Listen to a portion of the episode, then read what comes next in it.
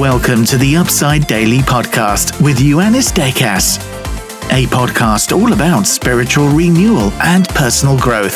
The outcome? To live with faith, love, and hope as a city changer, wherever you are.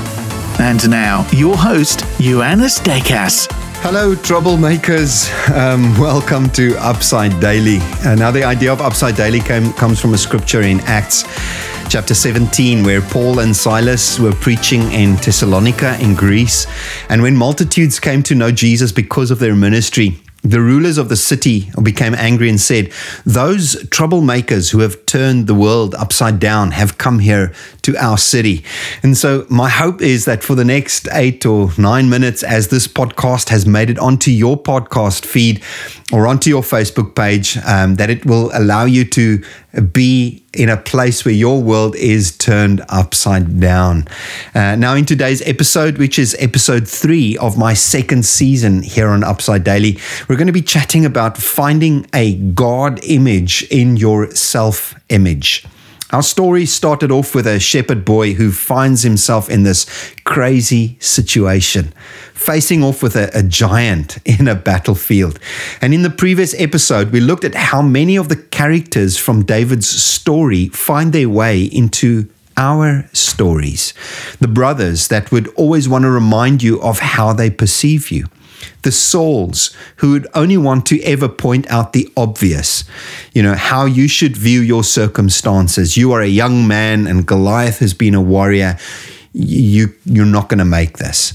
And then we have the Goliaths, those thought patterns that would want to despise and destroy the life, the inheritance that God has prepared for you to live from and to access on a daily basis. But you know what? There's a fourth character in the story. It's almost unspoken and unsaid, but it is the biggest culprit your own mind, your own understanding of who you truly are. Because, you know, these are the places where you have either allowed or by the power of the work of the Holy Spirit resisted the identity that the brothers and the Sauls and the Goliaths would want to dominate and captivate your attention with. You see, your identity and your worth is determined by your awareness of God's presence. You have a God image more than what you have a self image. And, and that's why you and I need to discover in our self image, in our natural living, we have to define and discover something of a God image. And it is true. It's true that through sin, we lost our understanding of the glory of God. Romans 3:23 says this to us so clearly. You know, it says that's why humanity now struggles with an identity crisis because through sin, uh, we have lost something of the glory of God. It, it's it's bigger than more than you know other challenges we sometimes face. But after the fall of Adam, he now had to try and establish an image because he lost, he felt that he'd lost his understanding. Remember, if you have a coin that has the imprint of the queen on it, a one pound coin, and it falls in behind the cupboard, and it lies there for 10 years and it gathers all kind of dust and dirt when you take it out the image of the queen is still there the same happened to Adam. The image of God was still inside of him, but his mind was dulled to that image. His mind had lost its understanding of who he truly was. And so, after the fall, what Adam and Eve did was to try and establish something of a self image. And yet, if we read scripture, you know, if you read Psalm 8, for instance, Psalm 8 has this incredible declaration of how God sees us. Listen to these words compared to all the cosmic glory, why would you bother with puny mortal man or be infatuated with Adam's sons? Yet, what honor you have given to men, says Psalm 8, created only a little lower than Elohim. That is actually the word that is used there, not angels, but a little lower than yourself, crowned like kings and queens with glory and magnificence. Psalm 8 continues. Says, You have delegated to them mastery over all that you have made, making everything subservient to their authority, placing earth itself under the feet of your image bearers. All the created order and every living thing of the earth, sky, and sea, the wildest beasts, and all the sea creatures, everything is in us in submission to Adam's sons. Incredible psalm. But it's true that through sin, we lost our understanding of this. It is so. But I praise God that there was a declaration over my life. You know, through the finished work of Jesus Christ on the cross, he repositioned my life. And now, no longer the reference of the brothers and of Saul and of Goliath. This is no longer my reference. I no longer have to live from that place of understanding. You know, even David had a new reference in his own life. At the age of 12, he was anointed as king. This was his reference. This was the opinion of God released over his life. This was his ultimate understanding of who he truly was. And so, walking to the battlefield, David knows this reference. He understands what God had said. And so, when the brothers speak to him, their inaccuracies, this was not his final reference. You know, he was not just a spoil, he, not just, he was not a spoiled brat, just tending sheep.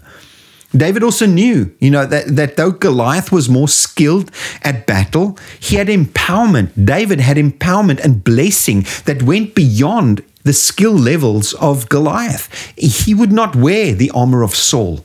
And he certainly knew that Goliath was not an enemy to be feared, at least not in the sight of God. David had found a God image in the middle of his self image. Because when we lose sight of who God created us to be, we become confused, we live unfulfilled lives, and we bring damage not only to ourselves, but often to those around us. You see, because your God identity is based on the knowledge of your worth in the sight of God.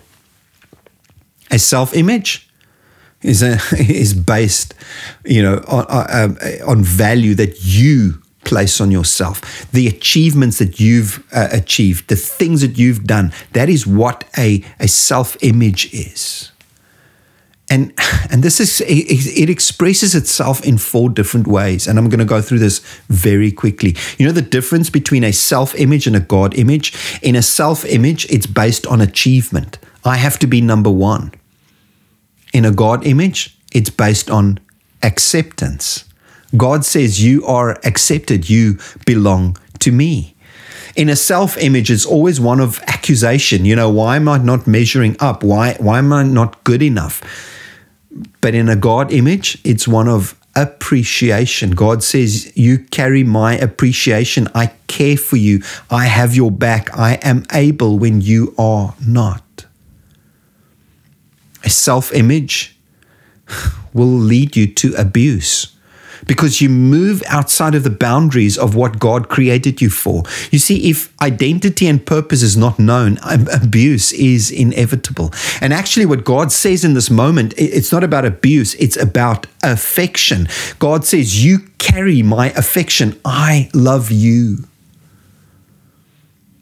The last thing that a self image does, it brings you to a place of apathy you know, let me do it my way. But God says, let me bring you into accountability and not apathy, because this accountability is a launch pad for your growth. Oh, you know what? This is so massive. There's no way. Can you believe it? We've reached just about nine minutes already in this podcast. There is so much for us to consider in this regard, and there's so much to consider for your personal life. Question is, how does this help you in your understanding of who you are in Christ? How does it help you find expression in your everyday life? Are you listening still perhaps to the brothers or the Sauls or the Goliaths as a starting place for defining who you are? Or have you the privilege of discovering your God image within your self image? You know, are you stuck within the mind of the biggest culprit in the story, your own thinking? Uh, you know, are you caught up in achievement and accusation or abuse or apathy? Come on, be honest with yourself because that's the only way you'd really start this journey and turn your world upside down. God is inviting you into His acceptance and His appreciation in His accountability that's what He wants to release you. You know, thank you for joining me in Upside Daily today. I pray that this has been a challenge to your thinking and to your living. And in the next episode, we'll continue our understanding of running at a giant with our mouth wide open. But until then, live blessed. You've been listening to the Upside Daily podcast. Join us next time for more insights on how to know God, love people, and impact your world. Upside Daily, your personal daily investment to turn your world upside down.